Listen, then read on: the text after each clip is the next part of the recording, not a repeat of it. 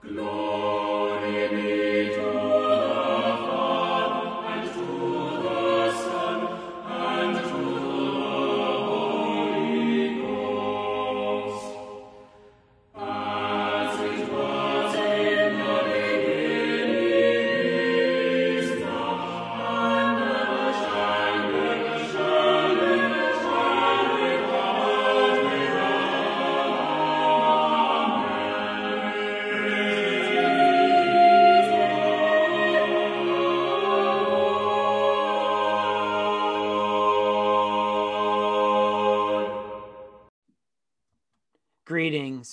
Welcome to Haber Bros, a podcast for historic cross centered Christians. We seek to provide ancient answers to a culture that's forgotten the questions. Thank you for listening this week. If you like what you're hearing or enjoy the show, please share it with a friend. This is the biggest way that podcasts grow. Say positive things about us on Twitter and Facebook. If you haven't yet given us a five star review, pause your recording and give us a five star review. Follow us on Twitter at, at clergylay and join our Facebook discussion group. Send us a message. Let me let us know what you think. Ask us questions. I'm Kirk Haberman, a church musician, and this is my brother Chris, a priest. And what is more, Chris, we have a special guest. Indeed, we do. We have a, a returning guest, uh, none other than our own flesh and blood Haber Dad. uh, this is uh, the Reverend Craig Haberman, uh, pastor of Ely United Methodist Church in, in Ely, Minnesota. He is has been uh, an elder, which is the term they use in the United Methodist Church for for pastor or um, uh, or presbyter, depending on your tradition. and he has been an elder for 37 years, you said, or 40? Well, I my elder ordination was in 1987. I began serving in 1982 on a preacher's li- a pre- on a preacher's license. Right, right. Was ordained deacon in 1984, and then uh, elder in 1987. Mm. So you were Many- ordained in the previous century. Yes. Previous millennium. Oh, yeah. oh, even better. Yeah, and uh, just before we Kirk clicked record, he had some uh, harsh feedback for our Wesley segment.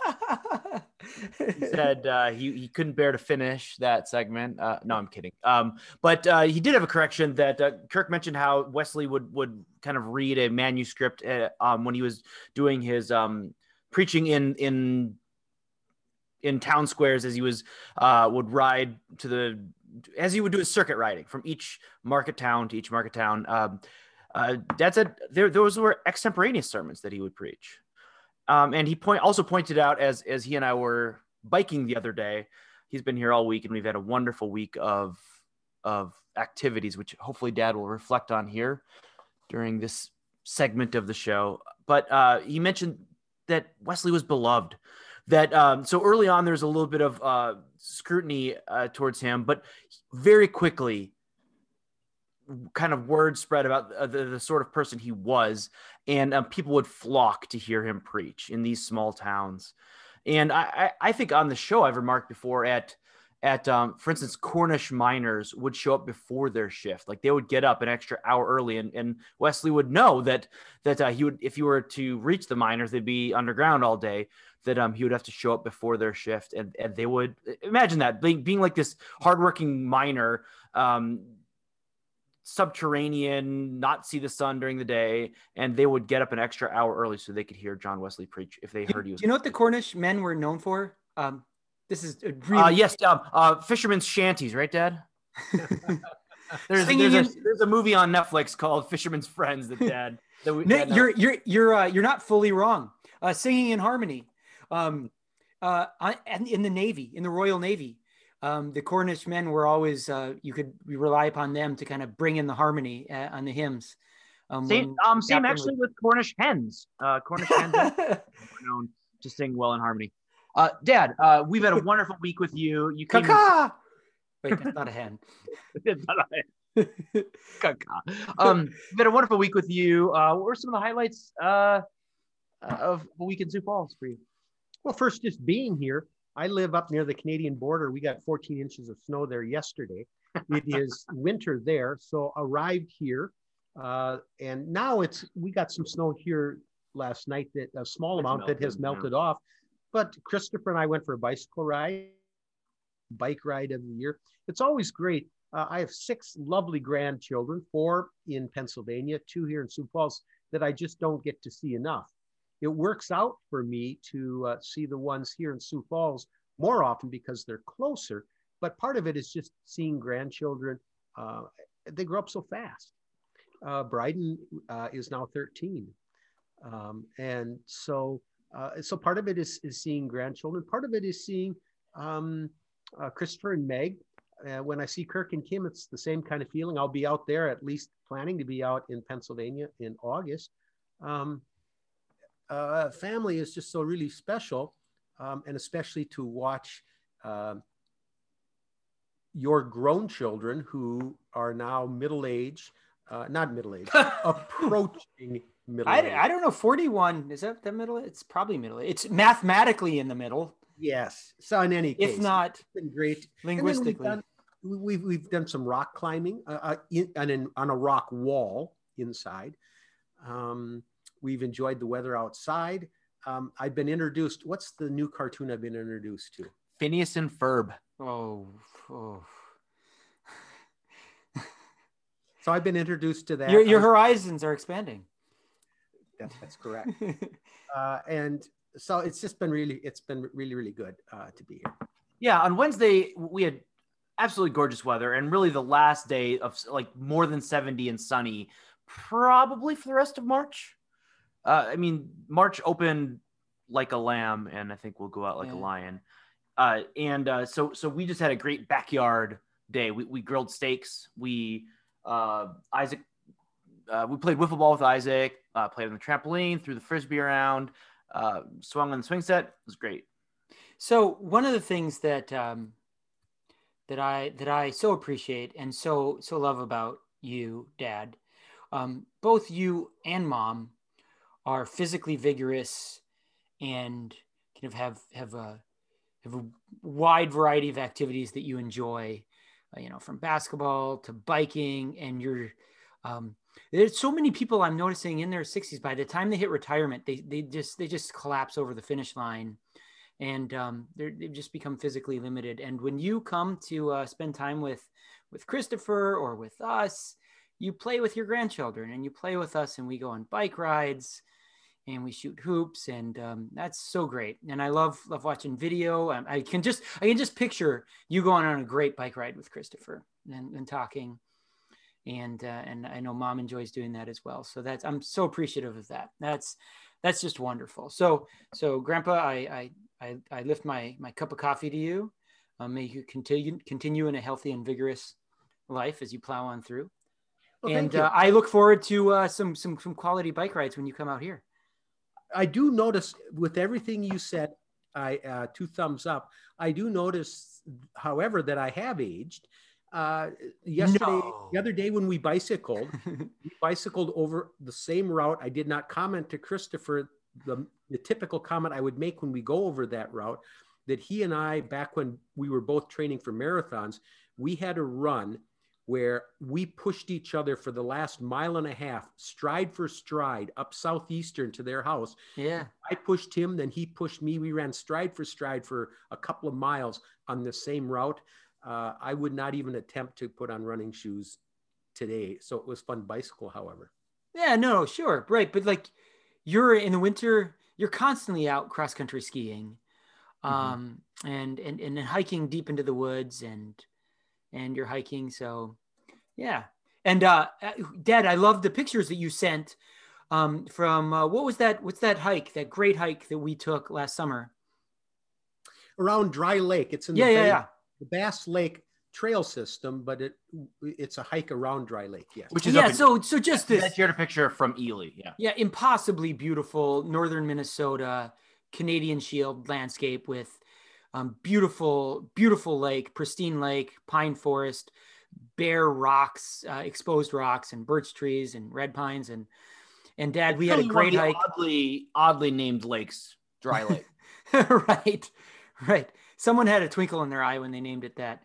Um, but uh, but Dad, do you, do you remember it was it was it was a hot day, and uh, there were just twice that there was some exposed rock, um, and I just like jumped jumped into the lake. Well, you sent pictures, and uh, yeah, you know, with whatever it would have been, you know, twenty inches of ice on that lake, there would have been no no jumping in in you know late February, early March, or whenever whenever that was. But but we'll we'll be back, and we'll we'll do that again.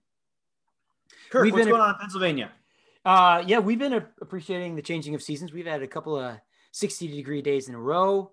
So um, the the soundtrack of our life is uh, when you start to hear when when it starts to reach at least 40, then 45, then 50.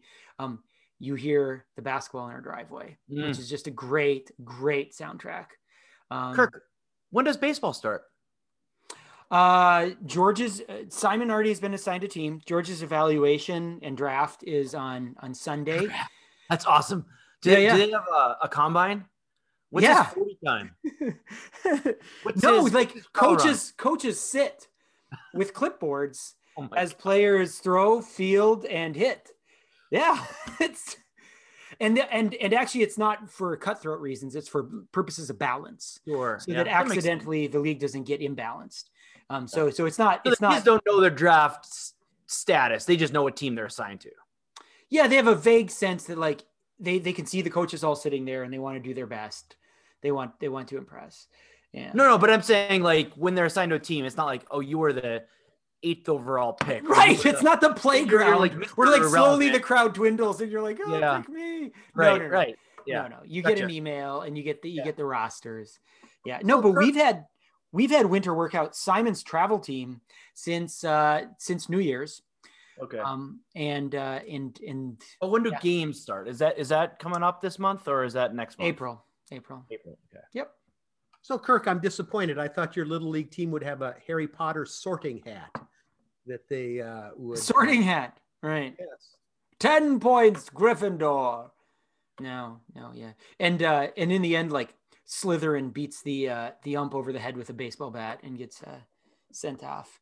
Well, it was the sorting hat that put them in the different places to begin with. Right. Read another book. exactly. Yep. No, that's uh that's what's going on here. Um and uh I've also been I, I've also uh, been I got the grill out. I don't know if you've got the grill out. Um and uh I was here on Wednesday night. We grilled steaks. Yeah. Yes. Yes, so did we. We grilled steaks. Um steaks and many hamburgers and I did have leftovers. Um but I did not have leftovers to feed thousands. Uh, fantastic. as our fantastic. as our Lord did.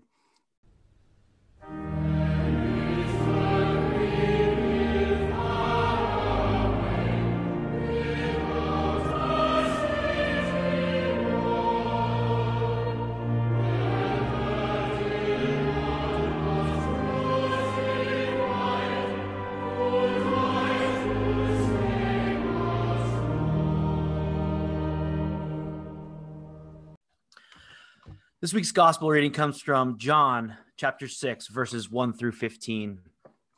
After this, Jesus went away to the other side of the Sea of Galilee, which is the Sea of Tiberias.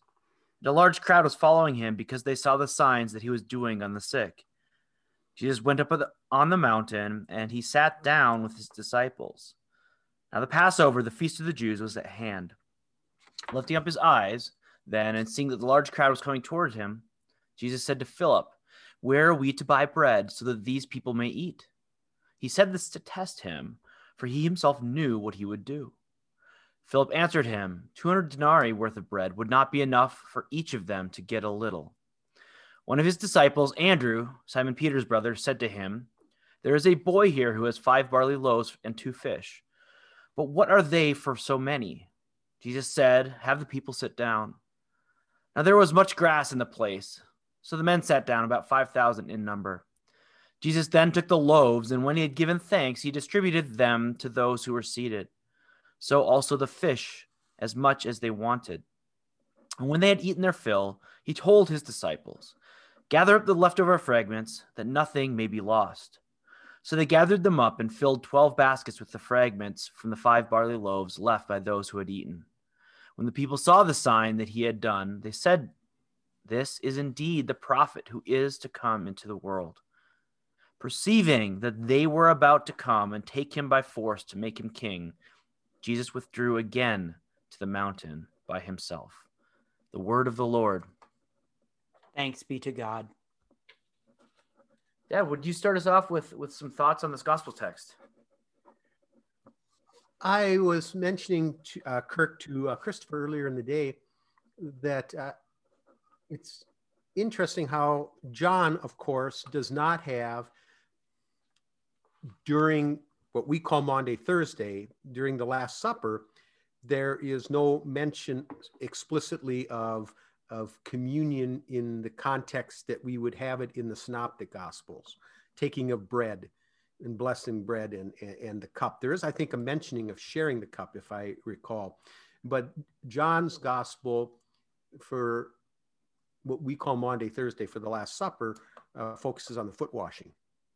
And so some scholars uh, have traditionally seen that this is John chapter 6 is the Eucharistic, uh, the institution of the Eucharist in John's, um, in John's telling of the story, uh, John's theology. You're looking, uh, I think, uh, Kirk, for John 16.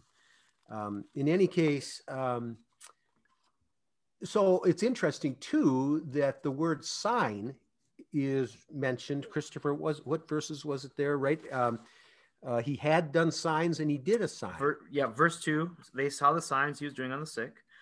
Yep. So it's interesting to me that uh, it might be a stretch in John's telling, um, but that the Eucharist is not seen in the context of Holy Week, but is seen in the context of sign, a sign. Uh, I don't know if it's a stretch to suggest that might be with the uh, sort of the incarnational sort of nature of things we see in John. Um, the Eucharist as a more uh, general sign uh, in uh, comparison, uh, con- contrast to the in a Euchar- in a Passover setting. Now, do we get um, the, these later passages in John six, John twenty two? Um, eh, do we get we get that this summer, right? I don't mean to derail your thoughts. No, you said John 22. Uh, you meant John. Uh, John 6, 22. Like, I, I am the bread of life. Oh, um, yes. Our fathers ate man in the wilderness. We get that this summer in the lectionary, right? I'm not sure. There so, is a year where you get the chronological reading through John 6. Yes. So I, I, I think so. Any, anyhow, Dad, forgive me.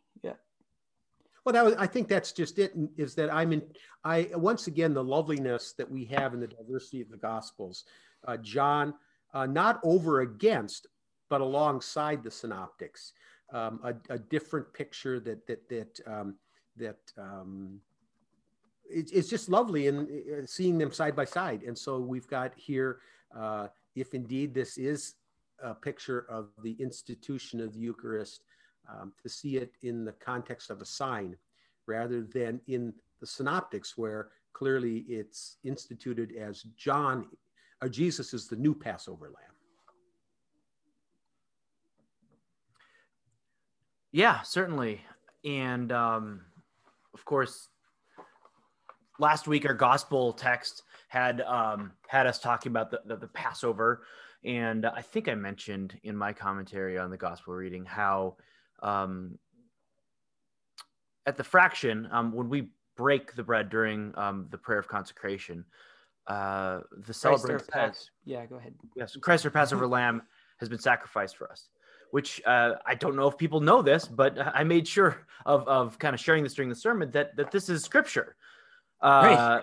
Yeah, this is uh, 1 Corinthians 5, verse 7, um, where uh, Paul is making a point uh, that Christ is our Passover lamb. Um, so I mentioned that in context of John chapter 2. Uh, where were we last week? Um, two. Two, yeah. Um, where it was the feast of the Passover, and I talked about how um, there it wasn't an unblemished lamb that was being sacrificed, but ultimately that was pointing to, to the person of Jesus. And when Jesus cleansed the temple, he was showing um, that that um, that he himself was the sacrifice for the sins of the whole world. Uh, so so so Dad pointed out how on the on the night in, in which he gave himself up for us, that Jesus took bread, he blessed it, he broke it, and gave it to them, right? And so when we read uh, Matthew, Mark, and Luke, the synoptic accounts of the feeding of the 5,000, we see that same language, right? Right. We see Jesus took bread, he broke, he gave thanks, he broke it, he blessed it, broke it, gave it to them. These same verbs. Um, and, and I mean, that's significant. That's that there's a reason that, that those same verbs were used in the feeding of the 5,000 and on the Last Supper, and how John, um, uh, Jesus, uh, where John doesn't have this uh, last last supper we don't have the institution of communion um, that we have th- this this uh, meditation in john chapter 6 um, and i'm going to get to that in a second um, the second part of chapter 6 uh, we just get the beginning of this right where we have the feeding of the 5000 and then he kind of talks about it and explains it um, and connects that to the eucharist to this perpetual feast this this um, continuing uh, feast that we have where we feast on on jesus himself Yeah, um, it's interesting though, um, and we can talk about this. This is another conversation for another time. Um, his uh, his his discourse though at the Last Supper um, is very Eucharistic in its um, unitive character. Right, remain in me, as the Father is in me, so I am in you. Um, like the, the the plea for unity and for um, that that that we be we be drawn together. Um, I mean, this is this is kind of at the heart of of Eucharistic theology, right? That it is um, an inherently unitive act, right? That we we commune both with each other, but we also commune with our Lord, and that we are united with His body, both both His body, the body of Christ, the divine body of Christ, and His body, metaphorically, the Church, Mhm. um, right? In that in that double Yeah. sense. So, but anyhow, go ahead. Yeah. Um, so just as looking at the text itself, um, these verses from John chapter six, just to get a sense of the context here, that Jesus was in Galilee, and this is the only um, sign in John that happens in Galilee. And and so, what do we know about Galilee? We know that uh, socioeconomically, it was at the bottom of the scale. That it was the less wealthy, the, the less- Rust Belt.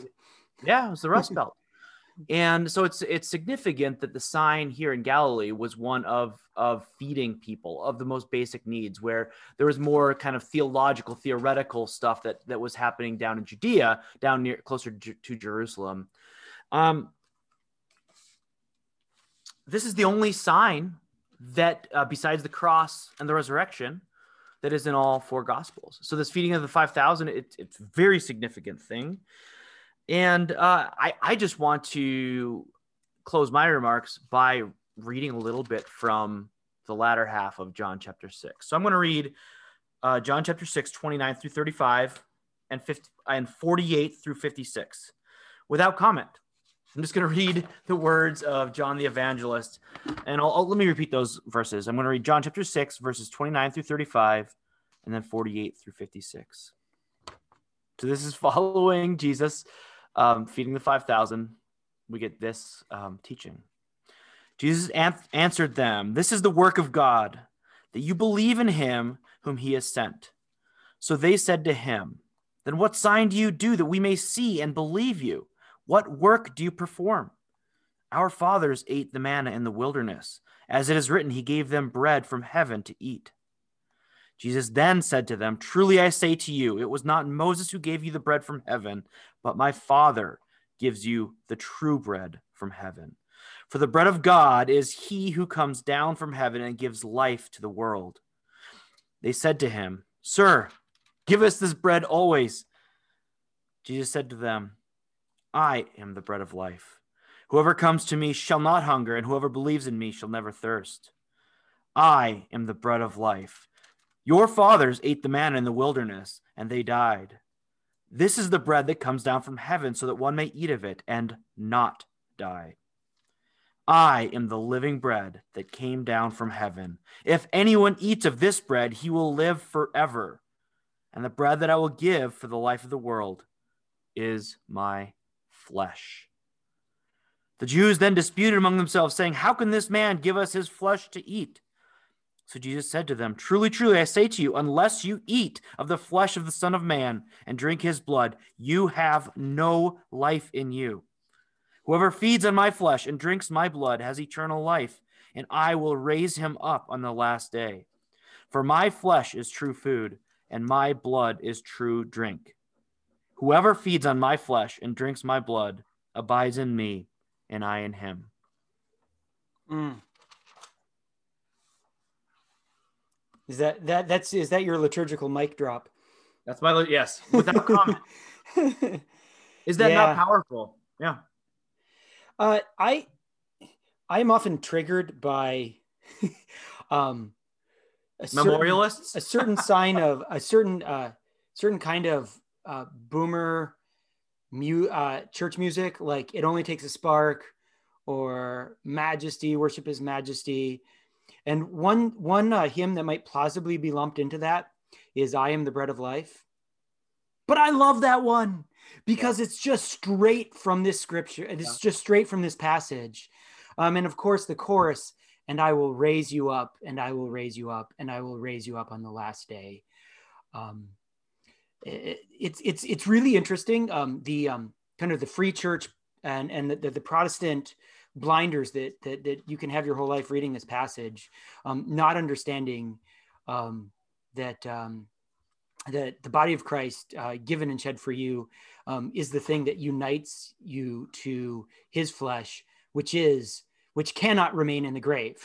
and if you're united to a thing that is raised on high, like uh, like a like a magnet rising to a more powerful magnet, um, so too you will raise to to be reunited with your Savior. It's just I mean, Kirk, when, when you talk about dead things being made alive, Yes. boy, that's our epistle reading, right? Yes. Chapter 2, verses 4 through 10.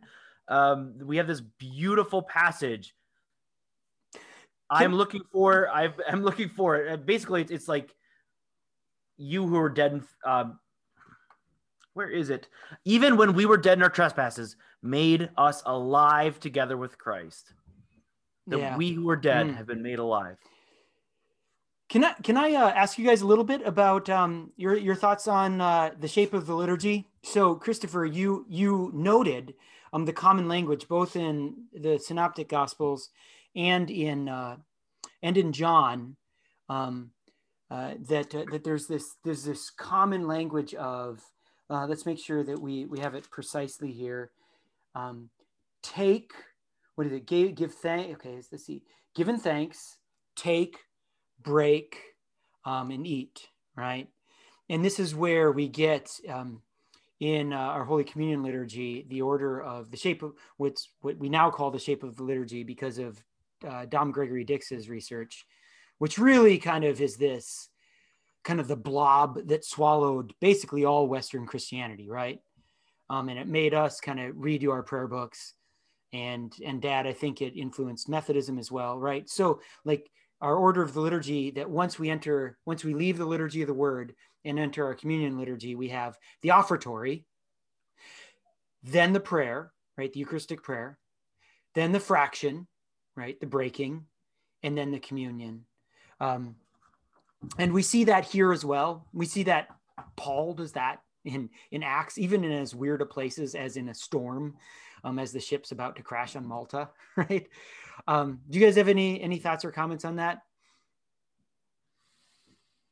No, not really. It's foundational. okay. It's a There- great, there's great more segment. Other than, other than, um, than uh, what, what you just said. Like, like there, there's a reason for the shape of the liturgy. it was yeah and maybe maybe at some point we should we should look at um that because we because anglicanism and kind of the western catholic church in general um accepted uh dix's research um, we we had to scrap our prayer book because Christopher 1662 and 28 do not follow that shape, and that's where the 79 all the Eucharistic prayers came from, that Mhm. subsequently follow that shape. So it's interesting in in our 2019 Book of Common Prayer, the um the re- what is it the Ancient Renewed follows that shape, um, Right. but Yeah. for our our uh, for our standard to follow that shape, it had to be rejiggered. Mm-hmm. Well, and there, there, there's some language in there that says this was not present in the 16th century. right. right.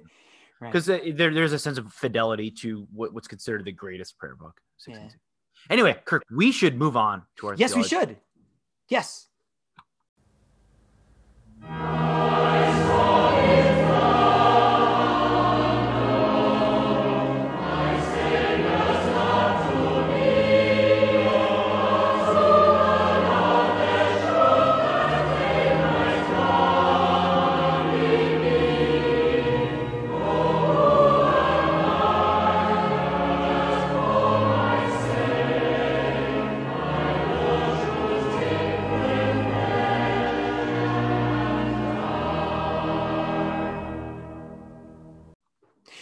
Our theology segment is going to be really unstructured intentionally uh, because it's we're reaching mid-Lent.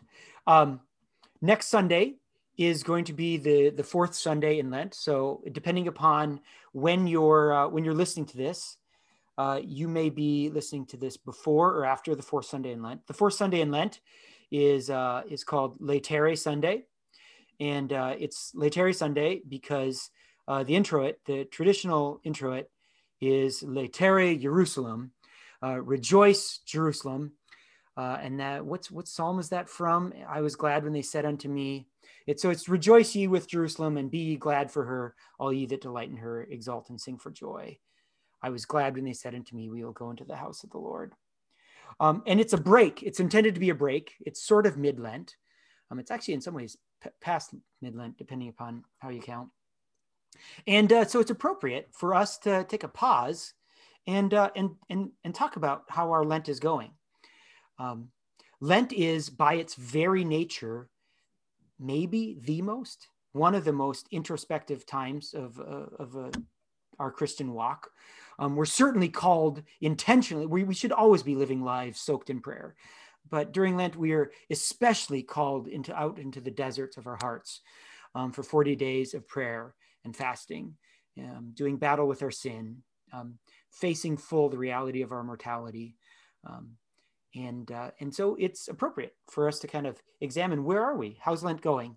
Um, so, Christopher, um, Lent 2021, we're in the middle. What are your thoughts and observations? So I, I'm hoping to keep this brief. Yeah. If you are fasting this Lent and you feel like you have failed, I wanted to share with you a, a gracious word. Um, so, so perhaps it'll sound harsh, but if you feel like you failed in your fast, you're missing the point. Why? Number one, um, failing in some ways is the point. like our hungers remind us of our need mm-hmm. for Jesus and our need to like this introspection that we do um, and Dad and I were talking earlier today about how introspection can become narcissistic, but right. um, at its at its best, introspection shows us our sin and our need for repentance and how we need to turn our hearts and repent, which is the the, the reason for the season. Um, and ultimately, I, we've talked about how the season uh, so if you were absolutely killing it, if you hadn't failed, if you're killing it, if if you are reaching every goal that you've set for yourself, and and we shouldn't think of it as goals as like succeeding or failing, but like let's say you are fasting and you're like, oh, I'm killing this, um, like that would be a bad thing for you, like devotionally, like that that that you may uh, add to your delusion this self salvation thing, um, and that would be bad. So fasting, um the whole point of it is preparation for the feast. And so, uh, amen. So if you are beating yourself up over failing to fast, uh, you're missing the purpose of the fast. You haven't failed morally, you haven't sinned, since fasting is simply preparation for Easter. It's not about achievement because it's about drawing our hearts to Jesus. Uh, one of our one of our traps that we might set for ourselves might be to set an unrealistic goal. So, um, as it's for as uh, for Lent, let's say we uh, Lent is about fasting, almsgiving, and prayer. Those are the, like the classic three things for Lent, and of course, Bible reading is there, right? Like as we draw near to Jesus. So, if you set this unrealistic goal, let's say, of going from reading zero scripture to reading scripture twice a day, like morning and evening, and if you fail to live up to that, and you start beating yourself up and feel ashamed and you decide you're going to avoid it altogether, that voice telling you, um, don't just avoid this altogether, that voice does not come from the Lord. Right. So, so, and so, offer it, offer it up in prayer instead of um, huddling in the corner in guilt and shame. Yeah. Yeah. So my encouragement would be if you feel like you're failing, that's okay. Like that's, that's okay. if you feel like you're failing, let that draw you near to Jesus. Um, let it draw you near to the God who welcomes you home. These are these failures are not sins, but in fact are are point to our need of Him. It's remarkable that you're saying that right now. I wrote something down this morning. I typed it out. I'm going to read you verbatim. I typed it out in bold.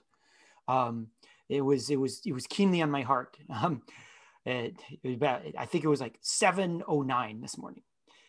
Lent and our Lenten disciplines should soften our hearts, Mm. not harden them, as we wrestle with our sin, our desires, our mortality. As we recognize our own frailty and inclination to sin, let us be all the more gracious to the frailty of those around us. Um, so I think mid Lent, as you kind of notice, like right, like how's it going? How's your Mhm. Lent going? Which that, Yeah. that that question is is is sort of a minefield, and it's the wrong way to approach it. But like, I mean, it's kind of the way we kind of when we check in with kind of fellow believers, it's kind of the parlance we use, right?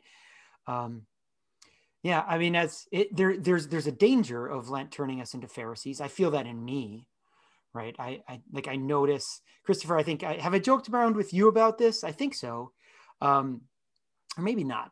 Um, how I just live. I just have a very kind of culturally Catholic work, workplace. I have a few practicing Catholics, but it's mostly like cultural. So like on Friday, we there's this great order of fish sandwiches that comes in, and like at the end of lunch, everyone's like, "Oh, oh, food coma, food coma," all from a theoretical fast, which then makes me in my heart Pharisaical, Mm, as right. like I am, like I'm trying to teach my children, right? Like the reason we're eating fish on Friday is um, you should notice the absence of meat and kind of feel it and like be a little irritable or not irritable, but like feel the absence, right? That the whole point is to feel the absence. Like I can't eat meat today. Yeah. Ah, Yeah. my Lord died on a Friday, and then Mm. give thanks to God for that, right? Like I, that should be kind of the the train of thought, not like oh I'm so full from my fast, right? So then it turns me into a Pharisee, um, and then I'm grouchy about how how Christian like the the strange twists and turns that Christianity has made in our culture that has turned cultural Catholic Christianity into an excuse to engorge yourself during a fast. so so I kind of wrote this down as um, as a reminder to myself, and I'm sure I and and this was out in the context of putting together a Sunday school lesson um, for our church. And um, this sun, uh, this coming Sunday, the lesson is going to be grace and practice, that we not become griddle, brittle and and and bitter as we're and grouchy and hungry during Lent, but we become gracious, gracious, recognizing that we are frail, and others are too. And Did you so- call me gracist? You're so gracist. I, I hope I'm gracist. I, Dad, how's your Lent going? Any any any thoughts?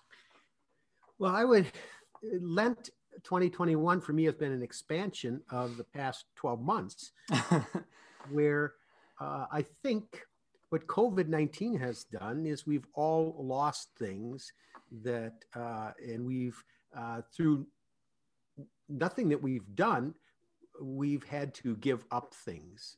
And I think five years from now, I'll look back and I'll see a not that COVID was good. There was nothing good about COVID, but an unintended kind of a blessing from COVID is I think it'll turn out to have been um, a time of, of great um, um, I don't even know the noun I'm looking for. But at, at, this time last year, I had a, I had, I was going to go to Ring Lake Ranch with my father on a, for a, um, a, a week where the program was on pilgrimage and how pilgrimage can change your life.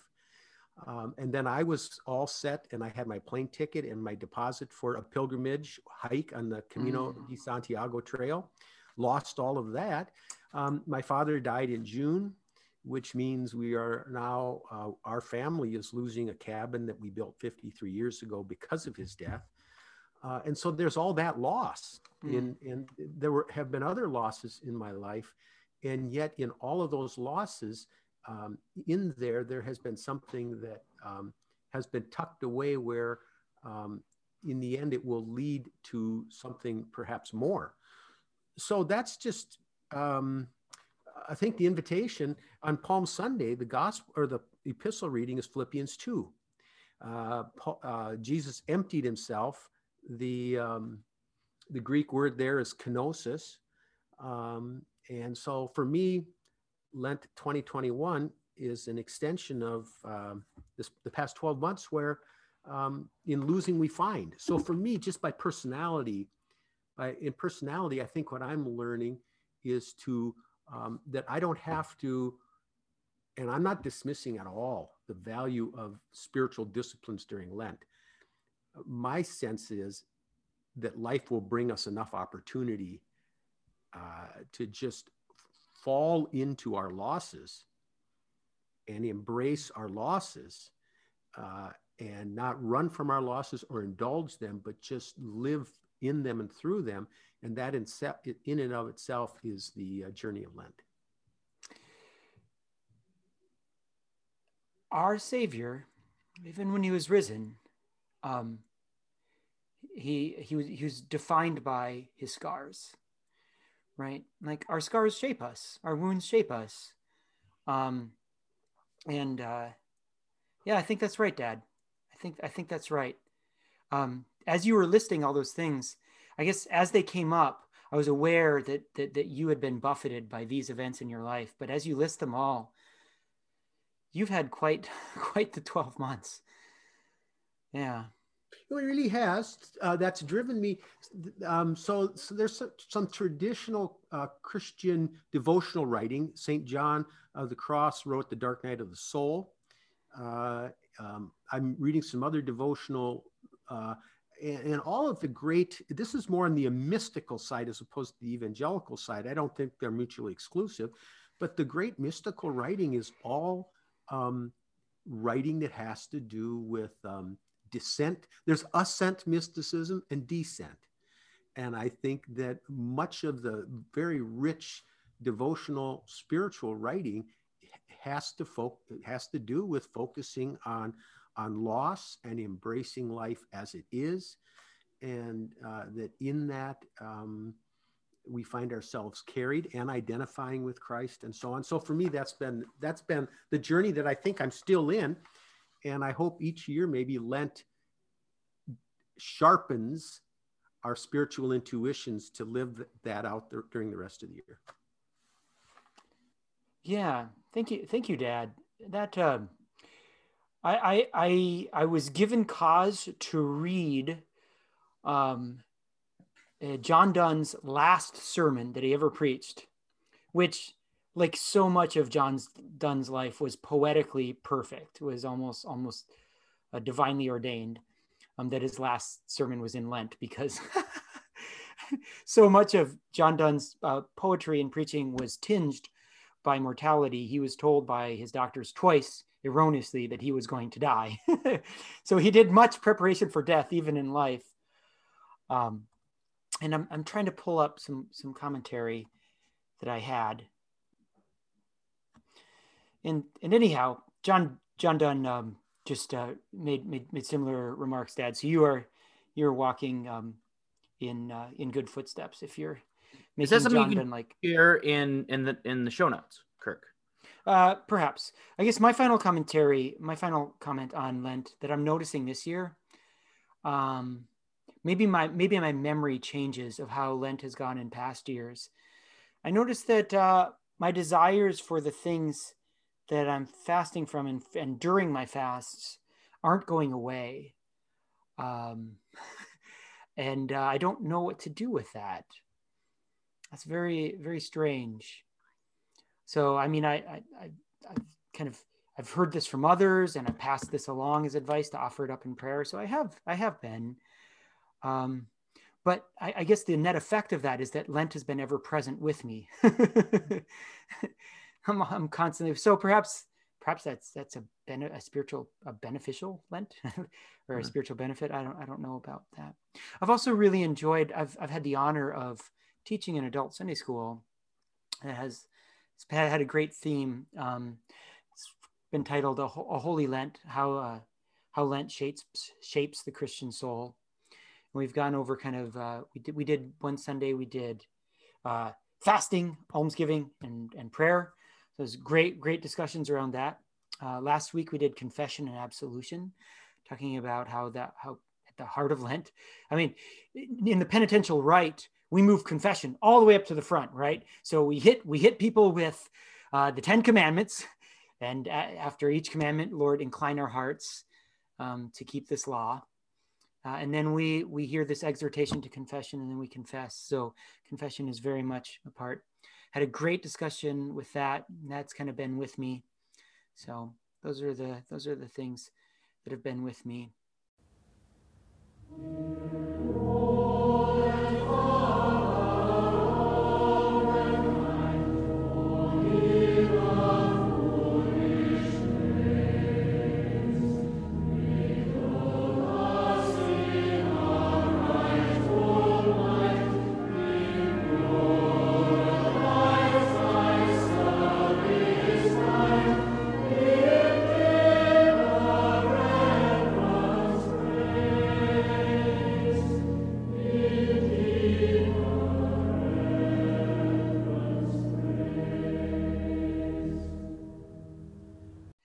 Guys have been binge watching what?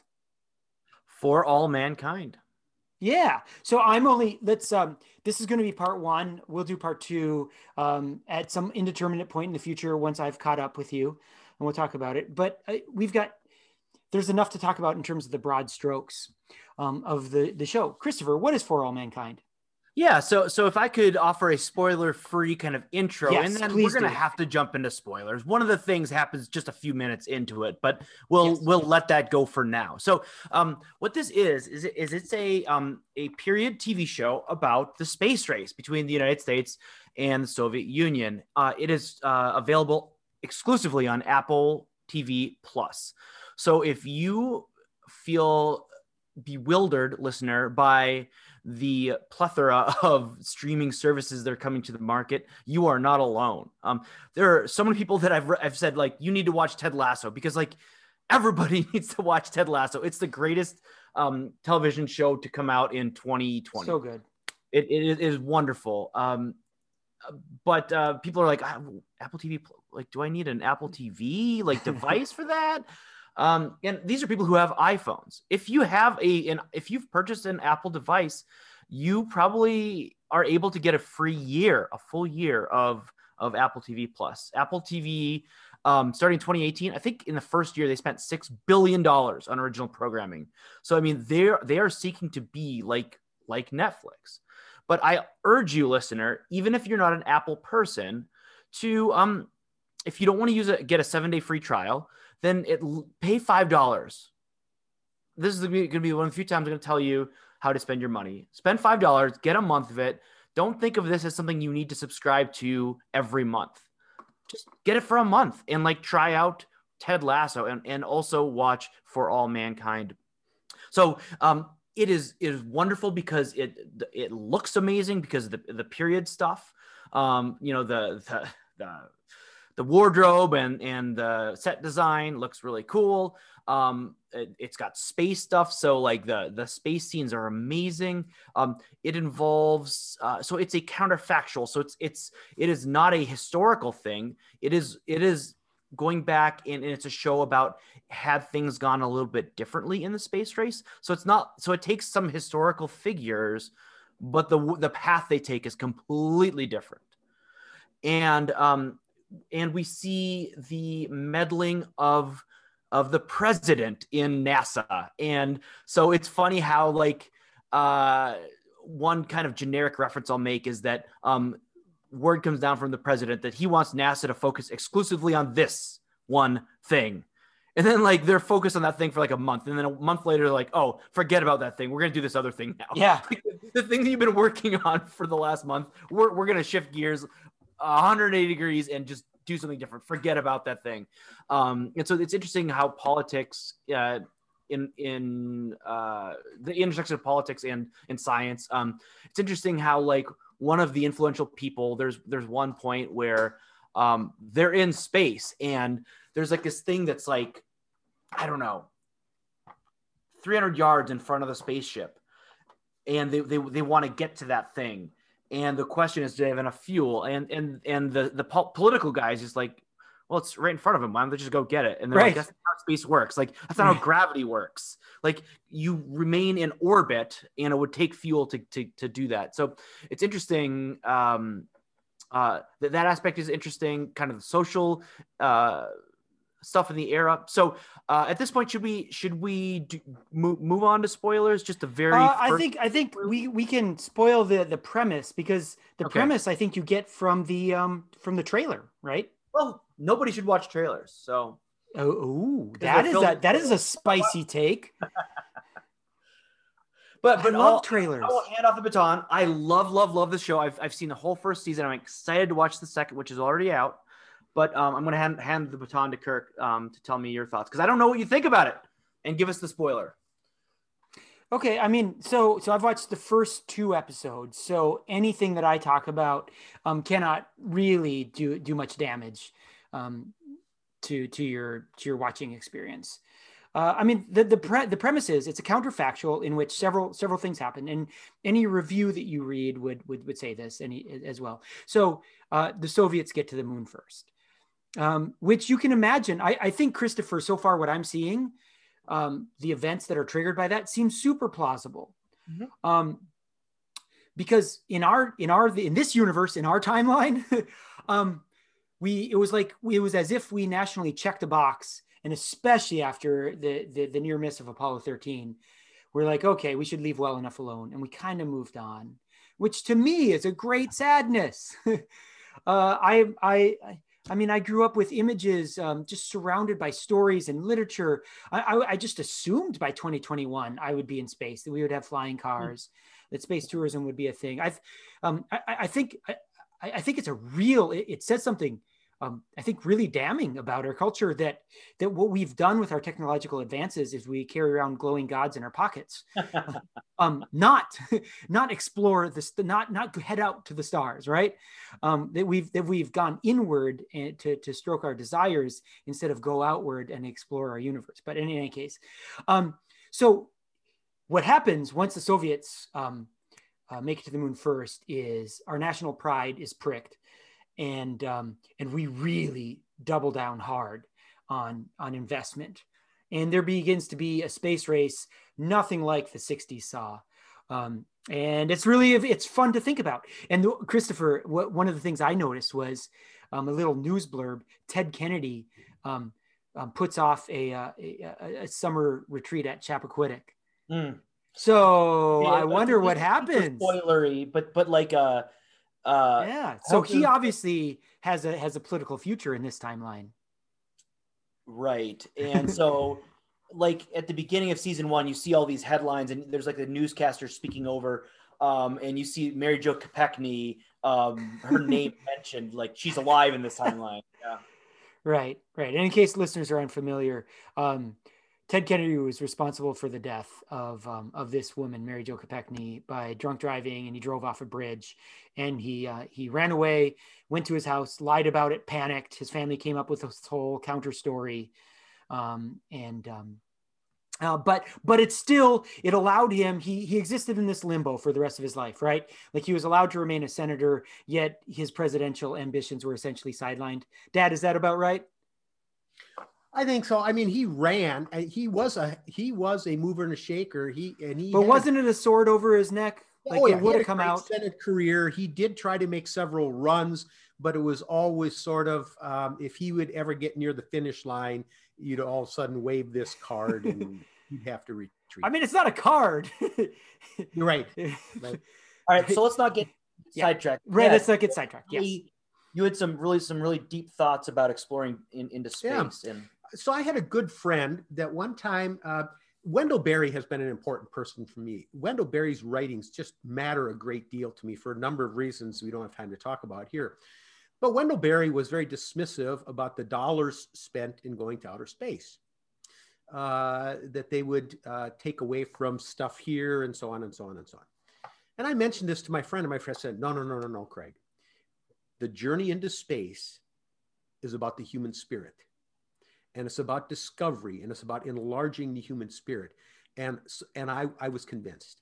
Uh, when you think about it um, lewis and, and take aside anything about imperialism and territorialism and all the bad stuff that's come out of exploration but when you think about it um, uh, the age of exploration with the great explorers uh, of, of which columbus was one uh, that moved the human spirit forward. A mentor of mine has said that uh, he believes that um, the way out of that, that at the time of Columbus, Europe was in a um, in an emotional decline, and he has a number of reasons. He says, and he says the reason that he he believes that the reason for the Reformation, the invention of the telescope, the invention of opera, and all of that was because of this human spirit of discovery. If you think about the Lewis and Clark expedition, um, Lewis did not travel in the keel boat most of the time. He was on the he was walking alongside across the prairies and he'd meet up at night.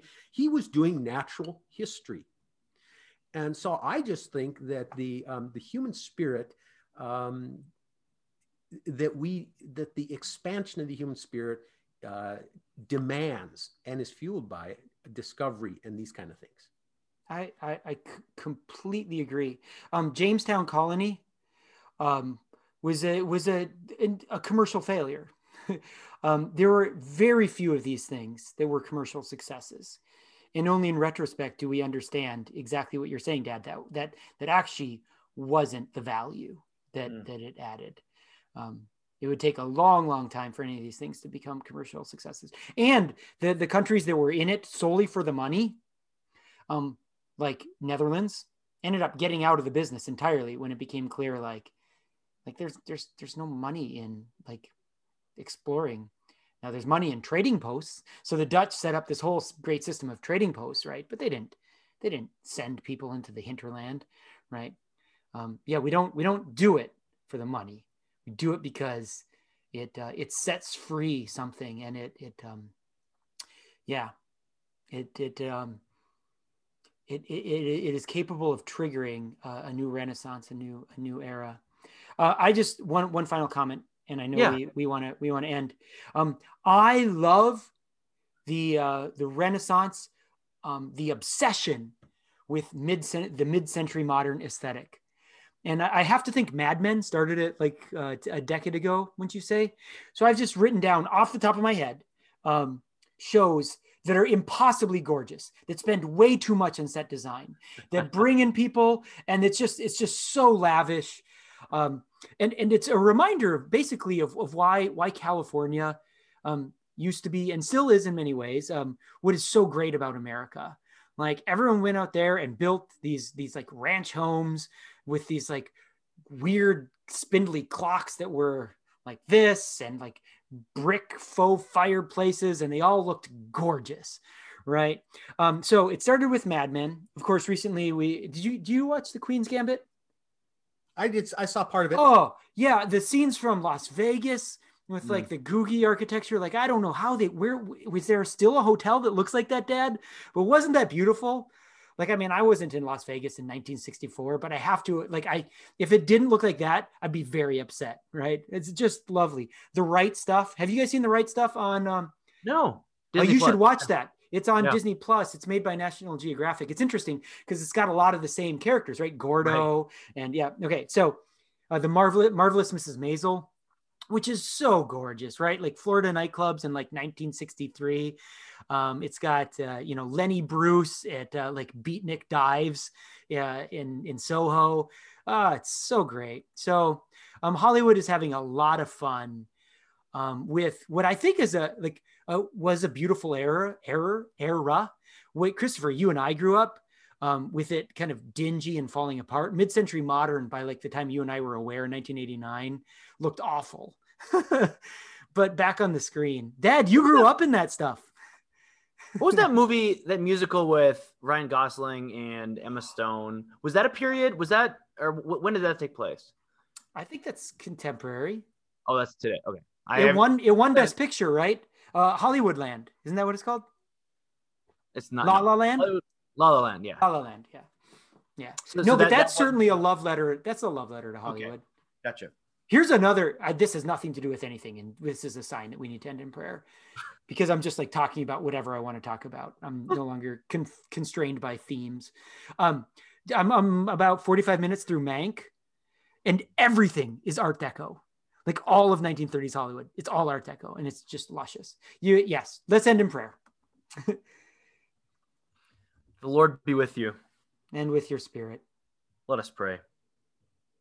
Gracious Father, whose blessed Son, Jesus Christ, came down from heaven to be the true bread which gives life to the world. Evermore give us this bread, that he may live in us and we in him, who lives and reigns with you in the Holy Spirit, one God, now and forever. Amen. Amen. Lighten our darkness, we beseech you, O Lord, and by your great mercy defend us from all perils and dangers of this night, for the love of your only Son, our Savior, Jesus Christ. Amen. Amen. The grace of our Lord Jesus Christ and the love of God and the fellowship of the Holy Spirit be with us all evermore. Amen. Amen. Thank you, Dad. Thank it was you. so great to be with uh, the two of you today. Uh, just one quick comment. Um, one time, Kirk asked me, uh, "What was the favorite age of us when we were growing up? For you, what was your favorite age for us?" And I said, whatever age you were, and that still holds true today. Ah, mm. thank you, Dad. Thank you for being here. Next week. Thank you. Next week.